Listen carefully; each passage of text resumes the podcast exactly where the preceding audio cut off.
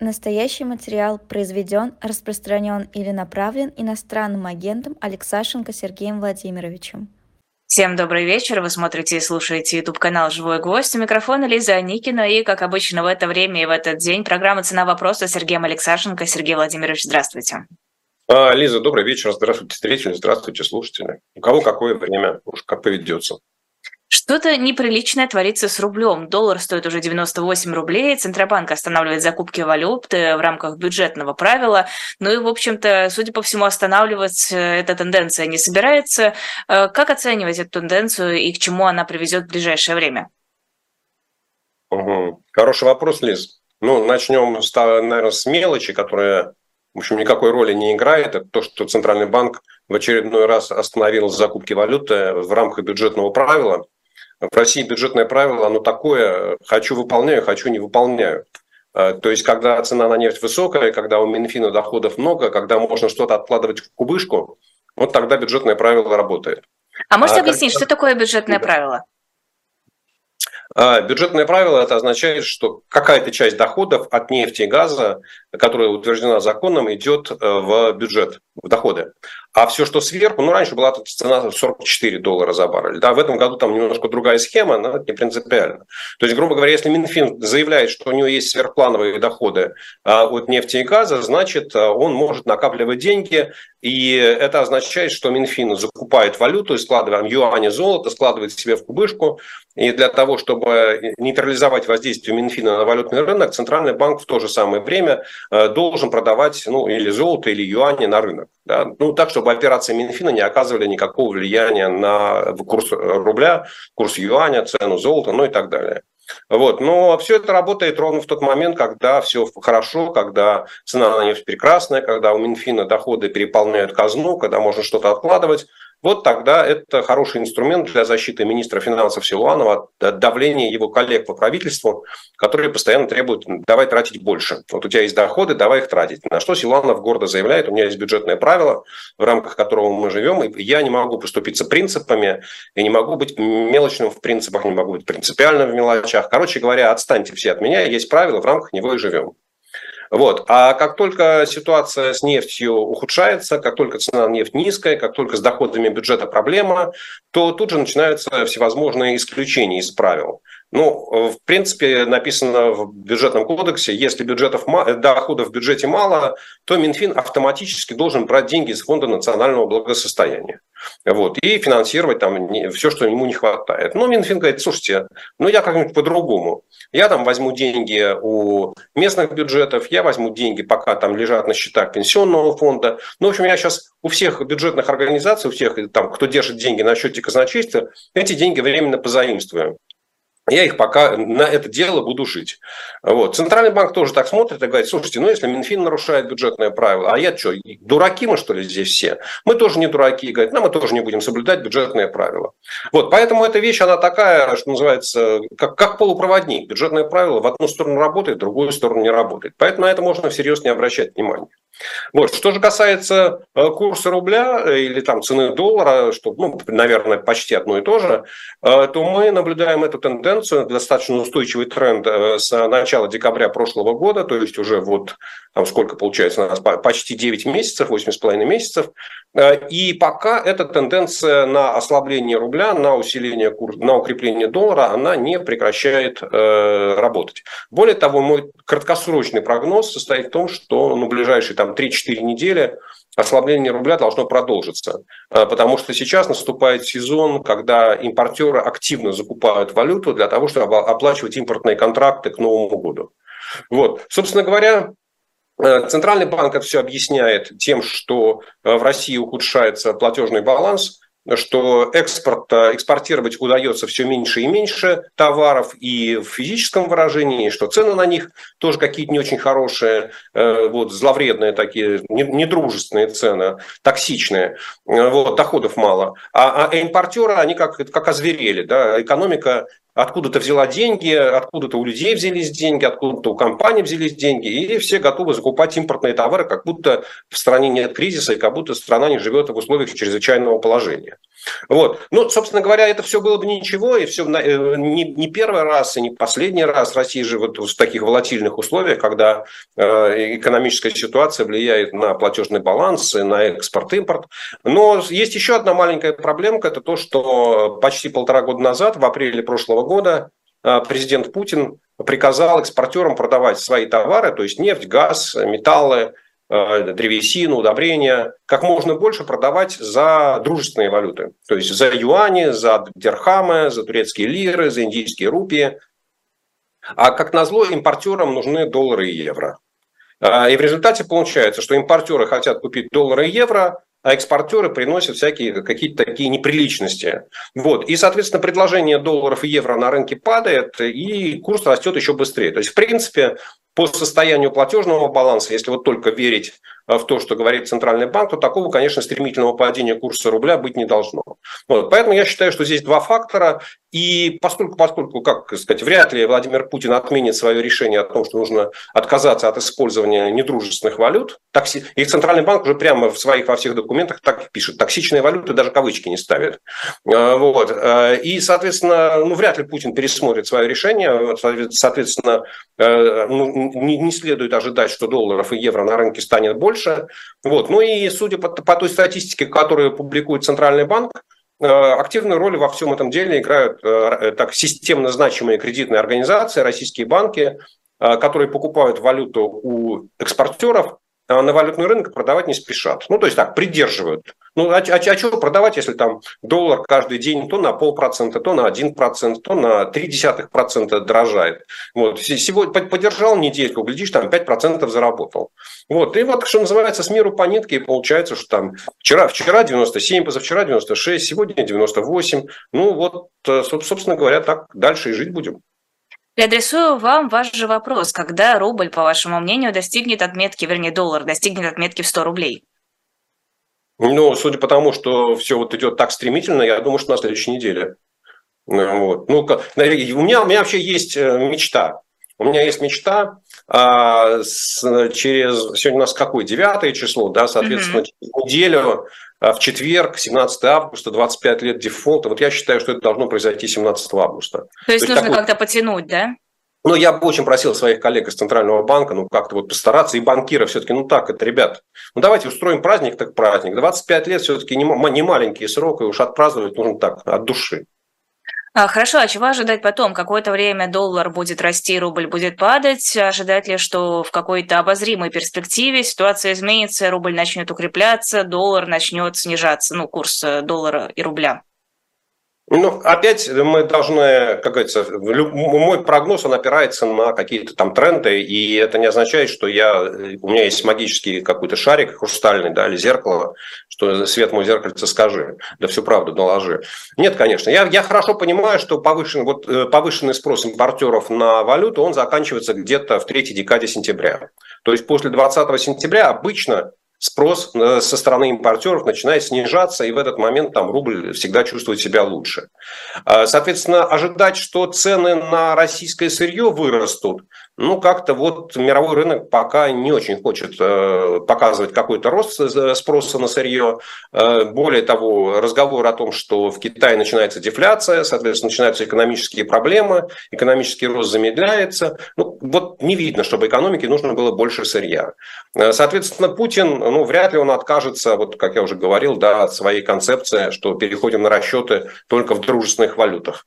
Эм, соответственно, остается только одна надежда, да, что курс э, доллара достигнет какой-то такой отметки, что импортеры или те компании, которые продают импортные товары в России, поймут, что они упираются в спрос населения, да, ну или в спрос компаний, что цена становится настолько высокой, что по этой цене уже никому ничего нельзя продать. Ну, собственно говоря, вот когда это случится, почему это случится, ну, наверное, когда-то это случится, да, потому что, ну, опять я повторю, что Россия там, и в России это не первый случай, э, когда идет стремительная девальвация рубля, ну и все многие страны через это проходили, и выход из такой ситуации только один, то есть в какой какой-то момент э, курс национальной валюты ослабевает настолько, да, что импортерам становится невыгодно завозить э, товары в страну.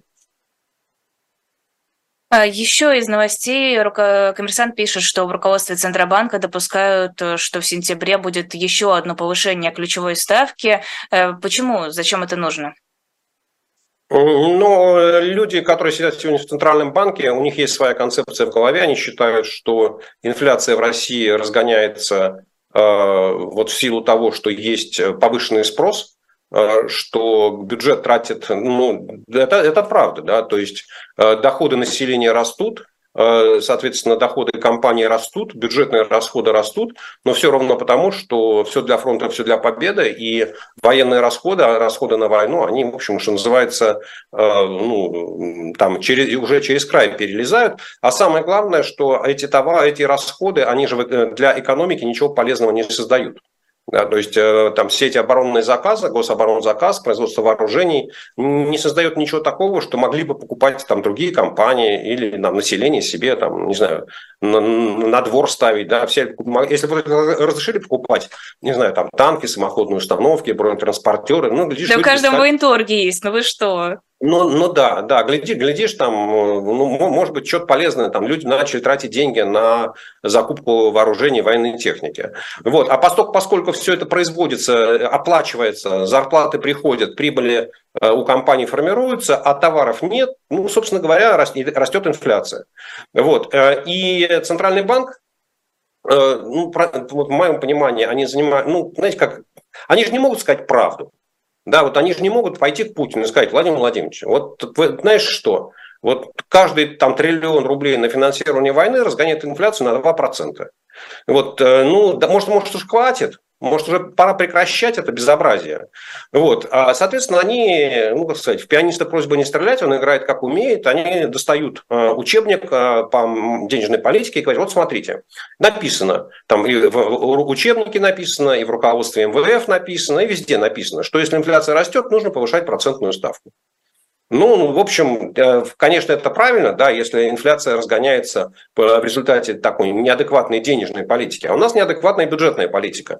Поэтому, ну, не говоря уже там о там, внешней политике, там, внутренней политике, но если вот мы сейчас говорим о денежных вещах, то у нас неадекватная бюджетная политика. Деньги тратятся на то, что на, на производство того, что экономике не нужно. Соответственно, вот. Но на это повлиять Центральный банк не может, и они говорят, окей, ну, давайте тогда мы будем повышать процентную ставку в расчете на то, что в какой-то момент населению станет выгодно э, там, деньги нести не в магазин на покупку товаров, а в банке. Ну, пусть они сберегают. Но же население у нас же тоже, в общем, как это, не лыком шито. И оно понимает, что вот в нынешней ситуации там лучше покупать доллары. Да, опять, как они как банкиры смотрят, если, все, если доллар дорожает, то, наверное, надо покупать доллары. А поверить в то, что там повышение процентной ставки, ключевой ставки Центрального банка с 8,5% там, до 9 или даже до 9,5%, ну, как-то всерьез повлияет на, на население, что они захотят нести деньги на депозиты, ну, я поверить не могу. Да, поэтому вот если Центральный банк сказал, а вот мы делаем ставку, не знаю, там 20%, или 25%. И еще от всех госбанков требуем, чтобы они по депозитам установили 20 или 25. Ну вот, наверное, это могло бы повлиять как на население. Наверное, население как могло бы подумать, да, и почесать, и там действительно вместо того, чтобы тратить деньги на текущие расходы, ну, на месяц на три сложить деньги в банке и получить неплохие э, доходы, не процентные доходы. Вот. Но на этот центральный банк явно не пойдет, поэтому такое символическое, я еще, то есть оно как, все будут говорить, что это, о, как сильно, там на 100 базисных пунктов, то есть там с 8,5 до 9,5, но это как мертвому припарка, то есть на инфляцию это никак не повлияет, но зато центральный банк скажет, ну, все, что могли, мы сделали. А вот можете объяснить, вы говорите, деньги вкачиваются в военную отрасль, которая не является прибыльной с точки зрения того, что граждане России не могут ничего в ней покупать, но в то же время у нас вроде как э, нет какого-то дефицита, не видно, что чего-то не хватает на полках. То есть люди все равно покупают, ну, плюс-минус то же самое, что покупали раньше.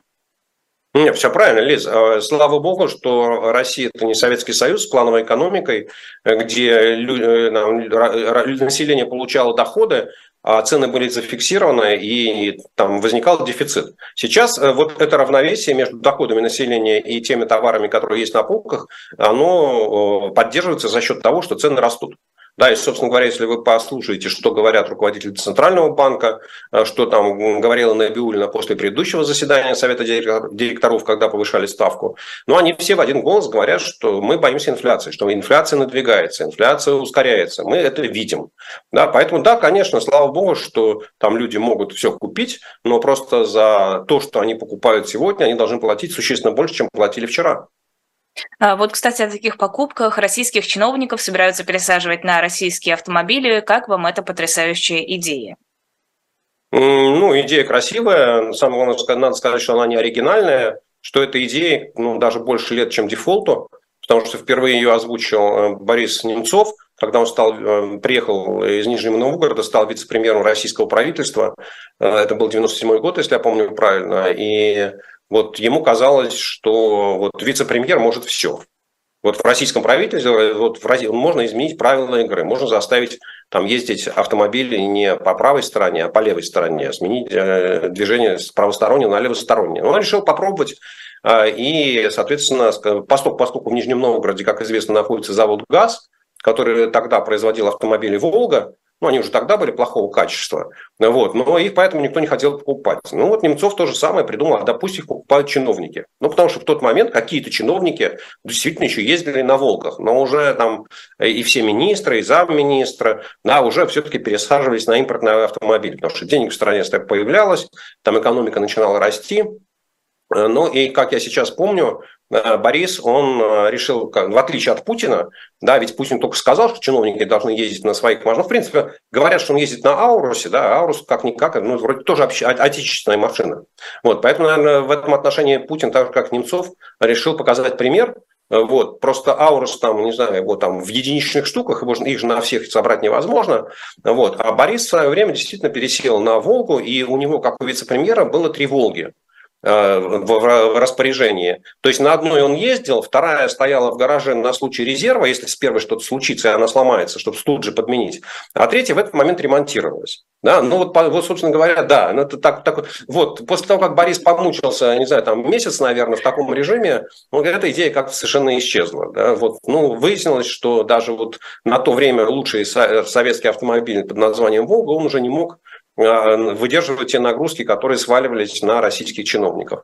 Вот. Э, что касается вот этого обещания Путина или приказа Путина или пожелания Путина, ну опять э, ко всему нужно относиться с долей иронии, да, и в каждой глупости есть доля глупости, а доля правды. Если вы посмотрите, не знаю, на какую-нибудь там ну, полицию Э, там, не знаю, в Тамбовской области, да, в каком-нибудь сельском районе, так они, наверное, ездят на, на российских машинах, да, и, в общем, ничего. Да не только в Тамбовской области, ну что вы, почти везде.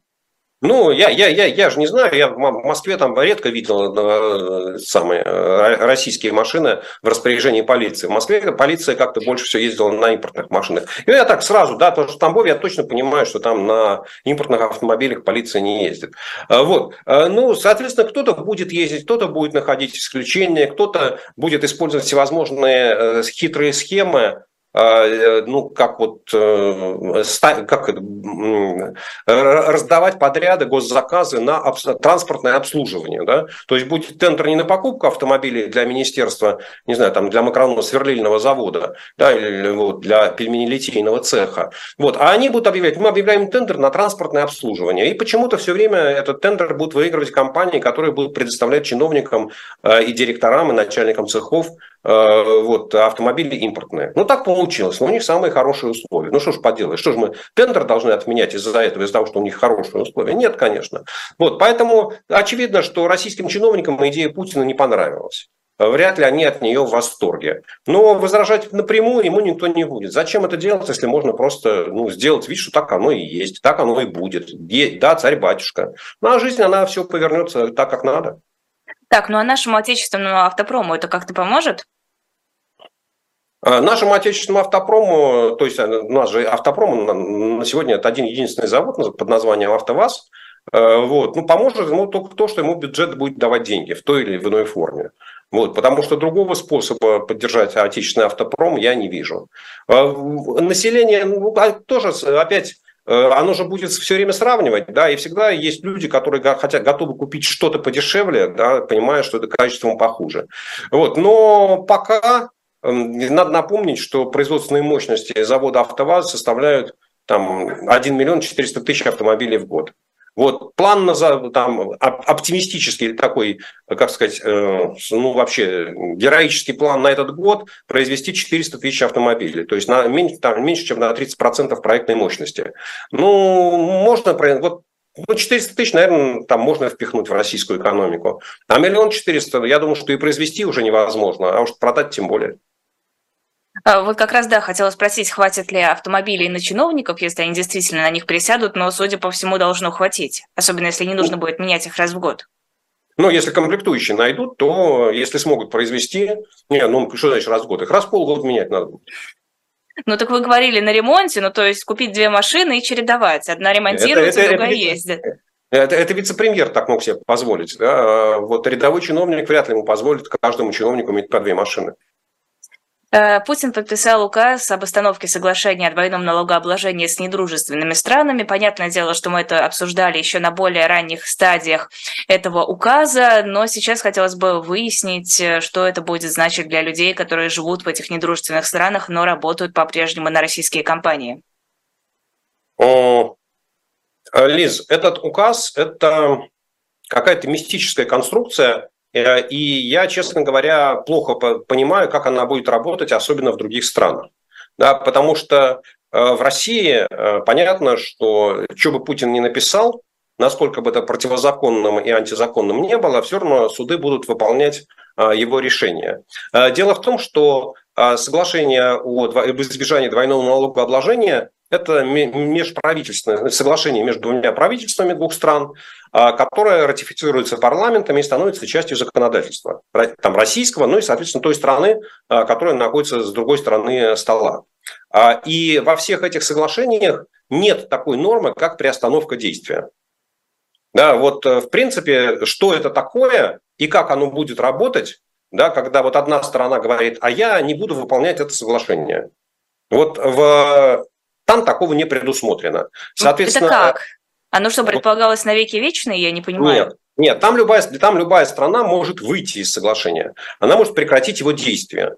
Но для того, чтобы прекратить его действие, об этом нужно уведомить, о своем желании прекратить действие этого соглашения, нужно, соответственно, другую сторону уведомить э, не меньше, чем за 6 месяцев до 1 января. Ну, то есть 30 июня, не позднее. И это означает, что с 1 января следующего года это соглашение перестает работать автоматически. То есть не нужно дожидаться согласия другой страны. Но поскольку, Путин, э, во-первых, указ, э, что называется, должен быть дополнен законом, э, даже по российскому законодательству, поскольку, поскольку это соглашение является частью российского законодательства, Госдума должна принять закон, Совет Федерации должен его утвердить, президент должен подписать. Да? И только после этого там, российский МИД отправляет ноту и говорит, что вот там Польша, Сингапур, Швейцария, Америка, мы вам всем, всем заявляем, что мы приостанавливаем действие этого соглашения. Вот, там все начинают чесать э, репу и говорить, ребят, а скажите, пожалуйста, а что это такое? Что значит вы приостанавливаете? Вот соглашения нету, вы можете его разорвать пожалуйста, выйти. Но даже если вы напишете в законе, что вы прекращаете действие этого соглашения, то оно прекратит свое действие с 1 января аж 2025 э, там, какого, 5 года. Да, там, там есть по доходам, которые налоговые периоды ежемесячные, то там э, с 1 там, января, ну, короче, там, через 6 месяцев после, да, а вот все, что касается граждан, поскольку, поскольку подоходный налог у нас э, исчисляется раз в год, да, пока, там, с 1 января по 31 декабря, то там с 25 года. Вот, ну, поэтому, в общем, что будет происходить с этим законом, как он будет применяться на указан, как он будет применяться на практике, вот, я, э, честно говоря, представить себе даже не могу. Я только понимаю одно, что э, вот э, если прочитать внимательно этот указ, то вы увидите, что приостанавливаются там почти все э, э, статьи соглашений, за исключением одной. Там пишется так, э, приостановить с 4 по 21, а потом с 23 и дальше. А вот там какая-то 21 или 22 статья, обычно в этих соглашениях, она говорит о том, что если физическое лицо уплатило налоги в другой стране, да, то в своей стране оно может эти налоги предъявить к зачету. Ну, то есть те россияне, которые по каким-то причинам платят налоги, не знаю, на доходы по ценным бумагам или от там, контрактов, которые они получают в других странах, и платят там налоги, то, соответственно, российские налоги будут уменьшены на эту сумму. Вот. То есть в этом отношении тех, кто живет в России, Путин, что называется, пожалел, да, и вот физические лица, граждане, они, в общем, как-то для них ничего не меняется. Вот. А для компаний, для иностранных компаний, работающих в России, для них, э, ну, что называется, они будут выкручивать руки, и с них будут брать не то, что написано в соглашениях, там 0%, 5%, 10% налога, а по полной программе, сколько напи- положено по закону, там 20, значит, будут брать 20. Будет по закону написано 30, будут брать 30. А, пока очень сложно. Какие у этого могут быть последствия? А, Лиз, э, краткосрочные последствия, они такие, что э, там суды будут заполнены э, огромным количеством исков, потому что каждая иностранная компания, работающая в России, которая будет попадать под действие указа, да, и, соответственно, да, которую налоговики будут обдирать, она будет судиться. Да, и, соответственно, это вот будет огромная череда исков, и я подозреваю, что эти иски будут Э, идти и при Путине, и после Путина. Да, потому что э, вот никак, еще, я повторю еще раз, да, нормы о том, что это соглашение можно каким-то образом приостановить, ее нету. Да, вот ни одно соглашение такой нормы не предусматривает. Вот, его можно вообще прекратить действие, но там, соответственно, об этом Путин не написал. Вот, э, соответственно, в долгосрочном режиме, в долгосрочном режиме это означает, что э, России когда-то нужно будет передоговариваться со всеми этими странами и подписывать новые соглашения об избежании двойного налогообложения. Ну и, как говорится, России все припомнит. Да, там все иностранные инвесторы, которые сегодня там, после ухода Путина от власти захотят идти в Россию, они будут говорить, ой, а, а, а, а как там с двойным налогообложением? А вот Россия, э, там, оказывается, может делать все, что хочет. Ну, короче говоря, это вот такая огромная, я даже не скажу бомба, это мина замедленного действия, да еще, как сказать, с много, э, как это, многогранным эффектом. Она может взрываться несколько раз, э, и вот это хуже, чем Герострат, да, который сжег храм, вот, и на этом все закончилось. А это вот Путин уйдет, а этот храм будет там один сгорит, другой сгорит, третий сгорит. Вот это такое вот разрушение э, будущего российской экономики. А как думаете, почему Путин выбрал вот такую неординарную меру в отношении этого соглашения? Почему не разорвал просто его целиком и полностью, а какие-то пункты непонятные, не предусмотренные изначально этим договором? А я думаю, что исключение сделано ровно потому, что большое количество друзей Путина, они получают доходы за границей, там они платят налоги, и, соответственно, есть большое количество интересантов, э, вот, у которых э, собственность структурирована через офшорные компании, вот, и, соответственно, здесь интерес совершенно понятен.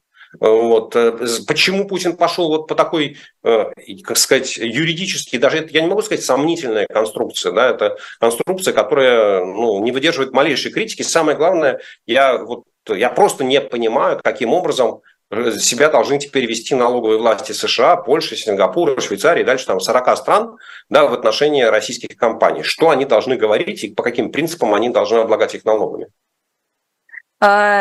Рейтерс пишет, что российские экспортеры, экспортеры зерна теперь испытывают трудности с поставками по Черному морю, потому что страшно, потому что украинские дроны, потому что э, страховые компании задирают э, суммы просто какие-то фантастические, просят очень много денег. Ну и, в принципе, небезопасно, страшно, приходится использовать теневой флот, э, вроде того, что действует для обхода нефтяных санкций. Э, можно ли оценить, какой ущерб экономике наносят вот эти вот вынужденные ограничения? Зрения? Лиз, я с большим скепсисом отношусь к тому, что написал Рейтерс, э, не к тому, что там используются суда э, ну, теневой флот это совсем неправильно, да, потому что, я так понимаю, все-таки теневой флот это танкеры, которые перевозят нефть, иранскую или российскую, э, для того, чтобы избежать отслеживания, да, и с нарушением санкций, они выключают транспортеры, их uh-huh. нельзя отследить и поэтому они называются теневыми. Вот, а здесь э, речь идет о другом. Э, с 1 июля э, в России прекратили работу крупнейшие мировые трейдеры, которые торгуют зерном, за исключением Дрейфуса. Вот. А, а, а поскольку, поскольку крупнейшие шиппинговые компании, у них есть, есть контракты как раз с крупнейшими трейдерами, то и они перестали рази, возить российское зерно. То есть, условно говоря, если, не знаю, нет, не, извините, не Дрейфус, Каргил, Каргил перестал, не, не перестал работать в России. Вот, то есть, условно говоря, если Дрейфус перестал торговать российским зерном, но перешел на торговлю румынским зерном, да, которое из портов Румынии отгружается, а, то, соответственно, вот эти э, суда, которые возили российское зерно, они теперь будут возить румынское зерно.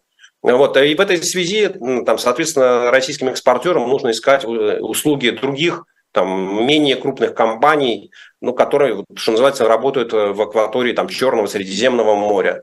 Вот, поэтому я, я бы не стал называть это теневым флотом, э, просто это более мелкие суда по, по грузоподъемности, э, они могут быть более старыми, но я так не, не очень, как сказать, не, не понимаю, от кого и почему они должны прятаться, как, например, эти нефтяные танкеры. Вот, соответственно, э, да, конечно, российские компании должны будут платить больше удельных издержек на транспортировку зерна и на страховку. О каких суммах идет речь? Ну, то, что я видел, это там 10 тысяч тонн, э, извините, 10 тысяч рублей на там, э, зерновоз объемом там, 30 тысяч тонн зерна. Ну, вот много это или мало, не знаю, надо спрашивать специалистов. Хорошо, а могут ли все эти неприятные события повлиять на решение по зерновой сделке? Эрдоган вот убеждает, что у него в планах возобновить это соглашение. Ну и понятное дело, что атаки дронов э, по э, Новороссийскому флоту были вызваны прежде всего э, прекращением зерновой сделки и заявлением России о том, что все украинские суда, которые будут в Черном море проходить, они будут восприниматься как военная цель. Может быть, сейчас, когда такой ущерб наносится России и ее экономике, Путин изменит свое мнение? Ну или от кого это зависит, если не от Путина? Лиз, я скажу, да, что э, вот то, что там российские компании перешли на а, зерновозы из Турции или из Кипра, это никак не связано с зерновой сделкой да, с ее разрывом. Это связано с тем, что крупнейшие торговцы ушли из России. А суда, вот крупные суда, которые раньше возили российское зерно, они как вот идут за компаниями, которые их загружают. Потому что, условно говоря, и Каргил, и Дрейфус, и Бунге, они в состоянии загружать зерновозы, не знаю, там 365 дней в году. Да, и, соответственно, у них есть контракт на все эти крупные зерновозы, которые будут возить зерно круглый год. Российские компании себе такого позволить не могут. Да, соответственно, это вот а, то, что российские компании перешли на другие компа- э, обслуживающие суда, да, на, на мелкие, старые и так далее, вот, это вообще никак не связано с зерновой сделкой. Да, Лиз? Хорошо, подождите, а если зерновая сделка будет возобновлена, не будет ли возможности снова пользоваться этими большими судами для того, чтобы перевозить свое зерно? Насколько я понимаю, крупные трейдеры, они заявили о том, что они прекращают работу в России с 1 июля этого года. Вне да, зависимости это, это, это, это, было сделано, это заявление было сделано там несколько месяцев назад, в тот момент, когда зерновая сделка еще работала, и это никак не связано с зерновой сделкой. Они не хотят работать в России. Они не хотят э, своими там, доходами э, подпитывать путинский режим. Да, это, это, это вообще отдельная история. Но это то же самое, как, не знаю, там Макдональдс ушел из России, там Рено Ниссан ушли из России, да, и многие другие компании. Ну, то же самое, вот теперь торговцы зерном, они тоже ушли из России. Хорошо, давайте тогда оставим торговцев зерном, но поговорим все-таки о зерновой сделке. Сдвинулось ли что-то за прошедшую неделю с момента последней программы «Цена вопроса», и можно ли говорить о том, что приближаются к какому-то заключению нового соглашения? Ну, я не видел ни одного известия о том, что идут какие-то переговоры или что кто-то, э, кроме, не знаю, там, Эрдогана, говорит о том, что зерновая сделка может э, возобновиться. Ну, а что Эрдоган... Эрдоган... А Эрдоган что, у нас больше не э, мировой лидер, один из? Ну, посмотрим. Явля... Нет, мы посмотрим. Эрдоган очень сильный игрок и важный игрок на вот этом вот, э, как сказать, пространстве э, Черного моря, да, и перекрестка Европы, Азии, э, там, Евразии, Африки. Вот. Но сможет ли он убедить Путина, сможет ли он предъявить Путину какие-то аргументы, да, которые и заставят российского лидера изменить свою точку зрения, мы не знаем. Судя по тому, что там Кремль достаточно уклончиво отвечает на вопрос о перспективах встречи Путина и Эрдогана, ну типа, что она состоится, но когда не знаем, в каком месте не говорим, а, и какая повестка дня не, там будет, я так понимаю, что ну, какого-то прогресса да, или такого серьезного продвижения в этом вопросе нет. Но потому что если бы было понятно, что там, для заключения этой зерновой сделки нужно последнее героическое усилие, которое кроме Путина никто предпринять не может, да, ну, конечно, тогда бы уже там Путин летел бы в самолете в Стамбул или Эрдоган летел бы в Сочи, да, и они бы уже там на месте все добивали. А так нет, мне кажется, что там ну, вопрос как-то подвешен, и никто особо не стремится его решать. А другие методы решения этого вопроса, кроме заключения новой зерновой сделки, есть? Лиз, какого вопроса? Вопроса с зерном, вопроса, да. Нет, Лиз, смотрите, там же э, вот вокруг, вот то, что мы так называем одним словом зерновая сделка, есть куча сюжетов. Да, есть э, сюжет, связанный с экспортом э, украинской сельскохозяйственной продукции. Это одна часть. Да, и, соответственно, насколько я понимаю, сейчас и страны Евросоюза, и, ну, в первую очередь, страны Евросоюза, они пытаются Украине помочь, и, соответственно, украинское зерно идет на экспорт и через Болгарию, и через Румынию, и через Польшу, да, через порты, соответственно, Балтийского или Черного морей. А, и несмотря на то, что э, Евросоюз подтвердил право восточноевропейских стран вводить им э, запрет на импорт э, украинского зерна, то есть на продажу украинского зерна на внутреннем рынке. Вот, все транзитные договоры, они остались в силе. Да, и, соответственно, и Румы... через Румынию, через Болгарию, через Польшу зерно э, вывозится. Вот. Есть э, там часть, связанная с экспортом российского зерна, да, что э, российские экспортеры у них затруднено получение денег за свое, за свое зерно, что расчеты идут медленные, расчеты замораживаются. Да, и здесь ну, я даже не очень понимаю, Эрдоган точно совершенно не является партнером. А, с Украиной у России нет никаких соглашений. А, генеральный секретарь ООН, который как бы присутствовал при подписании соглашения, он сказал, ну, мы будем там смотреть и пытаться что-то решить. Да, но понятно, что Организация Объединенных Наций, она при всем к ней уважении или неуважении, она ничего сделать не может. Евросоюз не, не являлся участником этих соглашений. Да? Соответственно, вот эта тема, она как бы существует сама по себе, и там в ней заинтересованы российские аграрии, российское правительство в ее решении, но с кем обсуждать эту тему, ну точно не с Эрдоганом. Вот Эрдоган эту тему решить не может. Есть тема аммиакопровода. Да, вот Тольятти-Одесса, экспорт российского аммиака через Одесский порт. Ну, во-первых, э, там э, этот самый продуктопровод его он взорван, да, разрушены, и сегодня им пользоваться, его эксплуатировать невозможно. Во-вторых, мы не понимаем, насколько сильное разрушение одесской э, портовой инфраструктуры, вообще вот этот терминал аммиачный, он еще может работать или не может. Вот. А самое главное, что ну, здесь опять Эрдоган точно совершенно не является э, участником сделки. Здесь, если договариваться, то России надо с Украиной. Но я не понимаю, когда, почему там президент Зеленский должен э, пойти на какие-то компромиссы с Россией в этом вопросе. Вот. Есть тема, которую Россия педалирует, это вывод Россельхозбанка из там, в подключение его к СВИФТу. Вот. Ну, тоже, опять, непонятно, при чем здесь Эрдоган да, если это решение э, европейских властей. Вот, поэтому здесь куча сюжетов, и каждый из них, он, ну, как мы видим, там, украинско, с, с украинским зерном он как-то решается. Все остальные темы, которые выгодны или интересны России, которые Россия хочет решить э, в свою пользу, ну, с ней никто не хочет договариваться, ну, тоже понятно, да, со стороной агрессора никто не хочет говорить, э, со стороной руководителей, которые постоянно врут, постоянно нарушают свои обязательства, в общем, как вот там, вот опять сегодняшний сюжет, с чего мы начали, да, там пять минут назад говорили про соглашение о двойном налогообложении. Ну, как хотим, так и трактуем закон, э, на международное соглашение. И вы хотите, чтобы после этого кто-то с Россией всерьез, путинская Россия всерьез о чем-то договаривался, да, когда Путину плевать на любые международные соглашения. Да, еще можно компании забирать, очень удобно. Ну, и это уже, да, это уже так, вишенка на торте. Э, в Москве очень стремительно, ну не только в Москве, в принципе, в России растут цены на бензин, на топливо, какие-то фантастические, насколько я понимаю, э, суммы постепенно появляются на этих табло. С чем это связано? Ну, это связано с тем, что Минфин последовательно проводит э, политику ощипывания российских нефтяников и считает, что они не доплачивают в бюджет. На самом деле я готов с Минфином согласиться, опять надо сделать, наверное, несколько а, отступлений назад и рассказать историю, а, что в 2018 году, когда цены на бензин в России начали стремительно расти, и это вызвало ну, не скажу там социальный протест, да, но вызвал какие-то такое бурчание в народе, президент Путин вызвал министра финансов Силуанова, и тогда он, по-моему, был министром э, топливной энергетики Новака, и сказал, эту проблему надо решить. бензин в России должен расти цена на бензин должна расти по линейке. Вот есть плановая инфляция. Взяли точку в начале года, точку в конце года нарисовали, и вот, что называется, вправо-влево расстрел. А, вот. На что нефтяники стали, нефте, нефтеперерабатывающие заводы, они стали говорить, что, слушайте, ну нам же это невыгодно, Почему мы должны продавать бензин или там дизельное топливо в России, когда мы можем его экспортировать и получить там в два раза больше?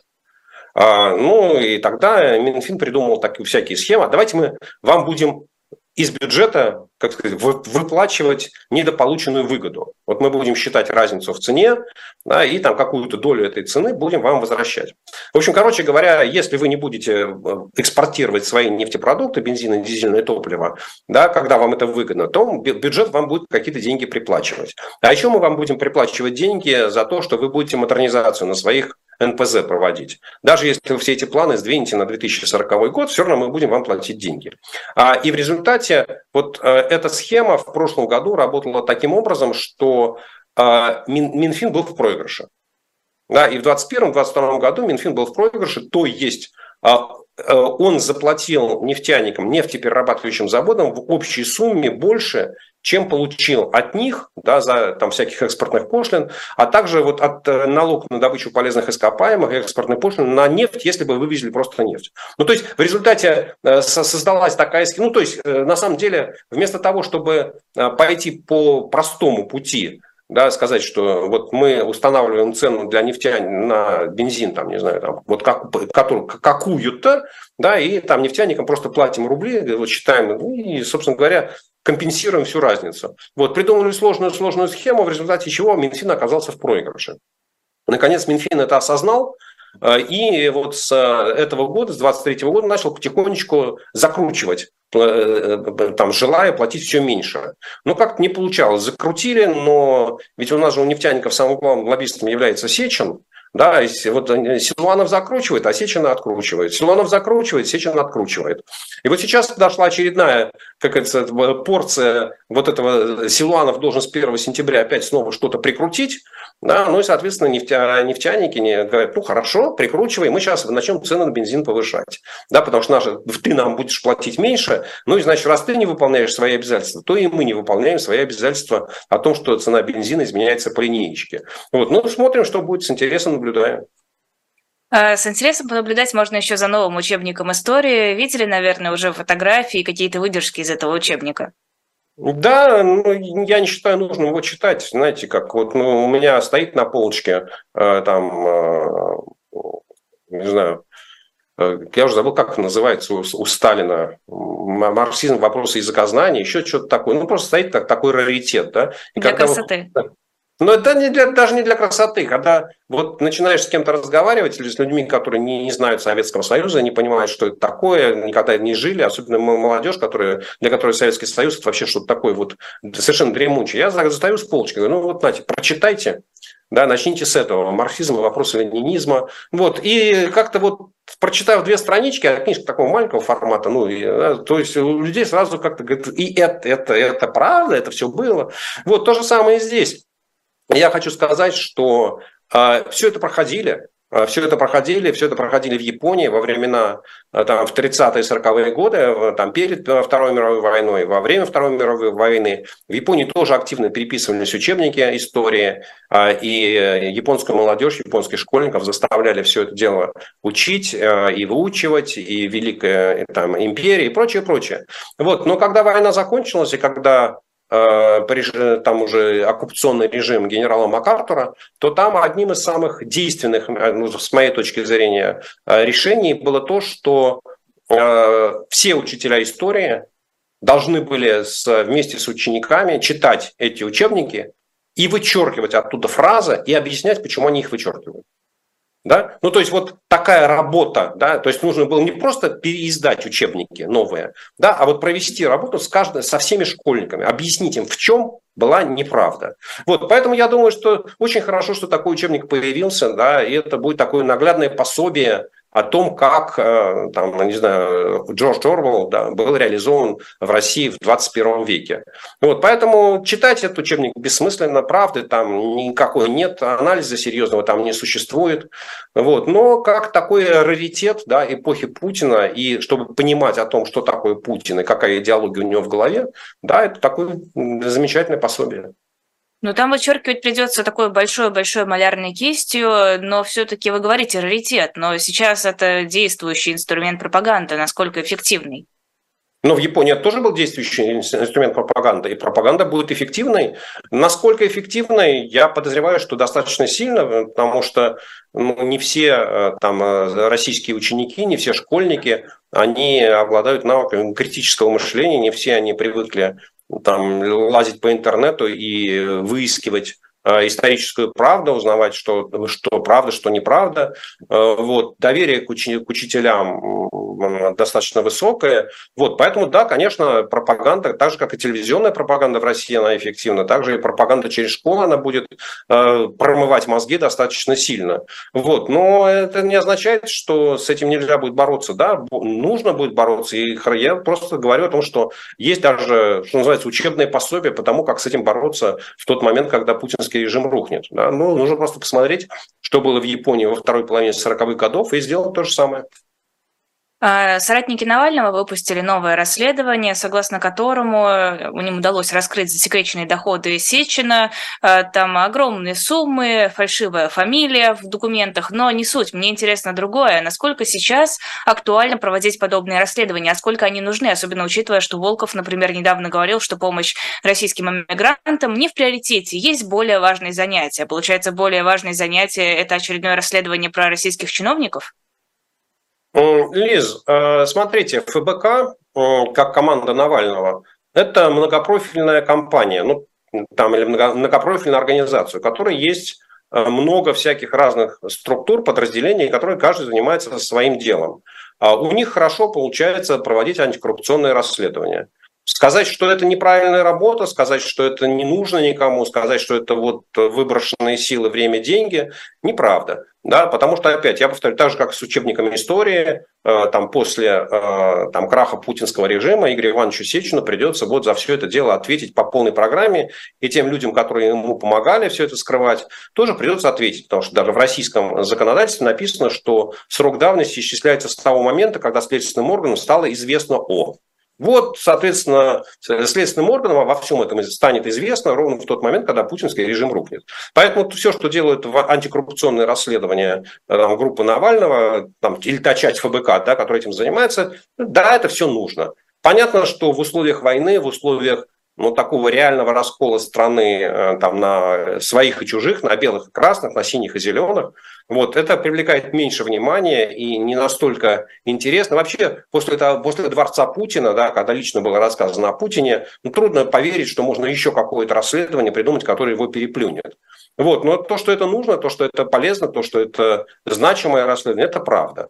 Вот, но у ФБК есть и другие направления деятельности, да, это и ну, скажем так, э, медиа группа, да, которая вот и там, не знаю, и популярная политика, э, да, и, что, что там еще у них, второй какой-то бренд, я уже забыл даже, называется. Да, и, соответственно, это вот другая часть работы, которая тоже там с разной степенью эффективности ведется. Э, вот. Ну и сказать, что, вы знаете, ребят, кончайте свои антикоррупционные расследования, занимайтесь только медиагруппой, нет, неправда. И то, и другое. Там есть что-то третье, да, работа со своими сторонниками, соратниками, которые живут в России, о чем они говорят мало по понятным причинам, но это тоже существует. Есть акции в поддержку Навального, которые проводятся в разных странах мира. Да. Поэтому сказать, что это бесполезная форма, э, бесполезная часть деятельности, нет, неправда. Сказать, что из-за этого там мир в один день проснется и скажет, ой, ну это ж надо. И Путин скажет, ох, надо, ну, Сечин, ну ты даешь, ну ты сукин сын. Да ну нет, конечно, этого не будет ничего, да. Но это, как это, все пригодится. Пригодится, ну а может быть, э, всеми этими вещами нужно будет заниматься следственным органом в прекрасной России будущего, когда вдруг станет известно о том, что, оказывается, здесь были коррупционеры? Ну, хорошо, и будут заниматься следственные органы, у них уже будет подспорье, у них уже будет с чего начинать. А может быть, кто-то из тех людей, кто работает сегодня в расследовательской команде Навального, может быть, они получат работу в следственных органах и будут этим заниматься. Мы же не знаем будущего, правда? А, хорошо, два интересных случая были в последнее время, связанных э, так или иначе с войной. А, во-первых, э, ну это уже старая история на самом деле. А, в Екатеринбурге, помните, местный житель сказал ребенку, который носил шапку символа Z, символом Z, что ее нужно этому ребенку засунуть вот в отдаленное место. У ребенка отец как раз на войне на тот момент находился, возможно, все еще находится. Тут Хинштейн выступил и сказал, что э, суд, который прекратил уголовное дело в отношении этого человека, назначил ему штраф всего лишь 7 тысяч, поступил неправильно и поделился, депутат Госдумы Хенштейн, своим желанием устроить над этим человеком самосуд, там, пойти морду ему набить. А, ну и другой случай – это глава Забайкалья Осипов, который опубликовал видео с угрозами в адрес людей, которые напали на человека без ноги, который вернулся с войны, бывший наемник ЧВК «Вагнер», если я правильно понимаю а, информацию, которая сейчас есть. Э, на этих видео, в общем-то, военные угрожают, э, и на фронт нужно забрать этих людей, и вообще поступить с ними самым жестоким образом. Вот это вот узаконенная агрессия, вот это узаконенное насилие, пока еще вербальное, но э, тем не менее на официальном уровне, на довольно высоком уровне, о чем нам говорит? Ну а почему вербальная, Лиза? Если вспомнить, э, не знаю, не совсем давнюю российскую историю, да, то это и зеленка, которую поливали э, в лицо, плескали в лицо Навальному, и вызывали ожог глаза, это Людмила Улицкая, которую обливали зеленкой. Почему? Насилие в России, оно санкционировано властями э, достаточно давно в отношении политических оппонентов, э, и ничего здесь не меняется. А, и рассчитывать на то, что э, Бастрыкин вдруг проснется и скажет, Хинштейн, ты что ты себе позволяешь? Ну-ка, ребята, быстро возбудить уголовное дело, расследовать и так далее. Да нет, конечно. Просто опять там вот Хинштейн, да, сукин сын, да, но наш сукин сын, ему можно. Но если в России нет монополии на насилие, э, на физическое насилие, да, то почему в России должно быть э, какое-то какое ограничение в отношении словесного насилия? Ну, все, все логично, и ничего нового здесь не происходит. К сожалению, я даже не, не очень понимаю, что можно еще здесь сказать. Но подождите, раньше все-таки на официальном уровне, наверное, если не до Кувалды Пригожина, то, во всяком случае, до начала войны было не принято об этом говорить, было не принято быть причастными к этому вот именно в публичном пространстве. Ну, Лиза, мне кажется, что вы ошибаетесь. Я не могу сказать, что у меня сейчас, но я готов из памяти это вытащить и привести какие-то примеры. Ну, я не сомневаюсь в том, что если полистать хронику, э, не знаю, там между там, 16 и 20 годами, то можно найти десятки таких примеров, когда э, депутаты Госдумы, не знаю, губернаторы себе позволяли и не менее жесткие высказывания. А то, что в регионах э, простые обычные жители, не какие-то политические активисты устраивают драки с бывшими военными, это можно считать каким-то маркером общественного мнения? Смотрите, если это единичный случай, то, наверное, нет. Да, но в стране, где живет 140 миллионов человек, 145 миллионов человек, а единичная драка, ну, если в ней только не задействован, не знаю, там, российский президент, российский премьер-министр или какой-нибудь там вице-премьер или министр, ну или в крайнем случае директор департамента. Помните, был какой-то там ПАК, да, и в Москве, в Москве там футболисты вот с, с ним потрались, да, э, кто там, Кокорин, Мамаев, как были фамилии, так, по-моему, да. Вот, ну, да, да, да и то, это же, в общем, даже не Э, признак чего-то. Это просто привлекает внимание, как такой вот там, в, в, в, ну, случай, выбивающийся из практики. Вот. А в принципе, единичный случай драки, ну, наверное, вряд ли он говорит об изменении общественного сознания, о сформировании какой-то новой нормы.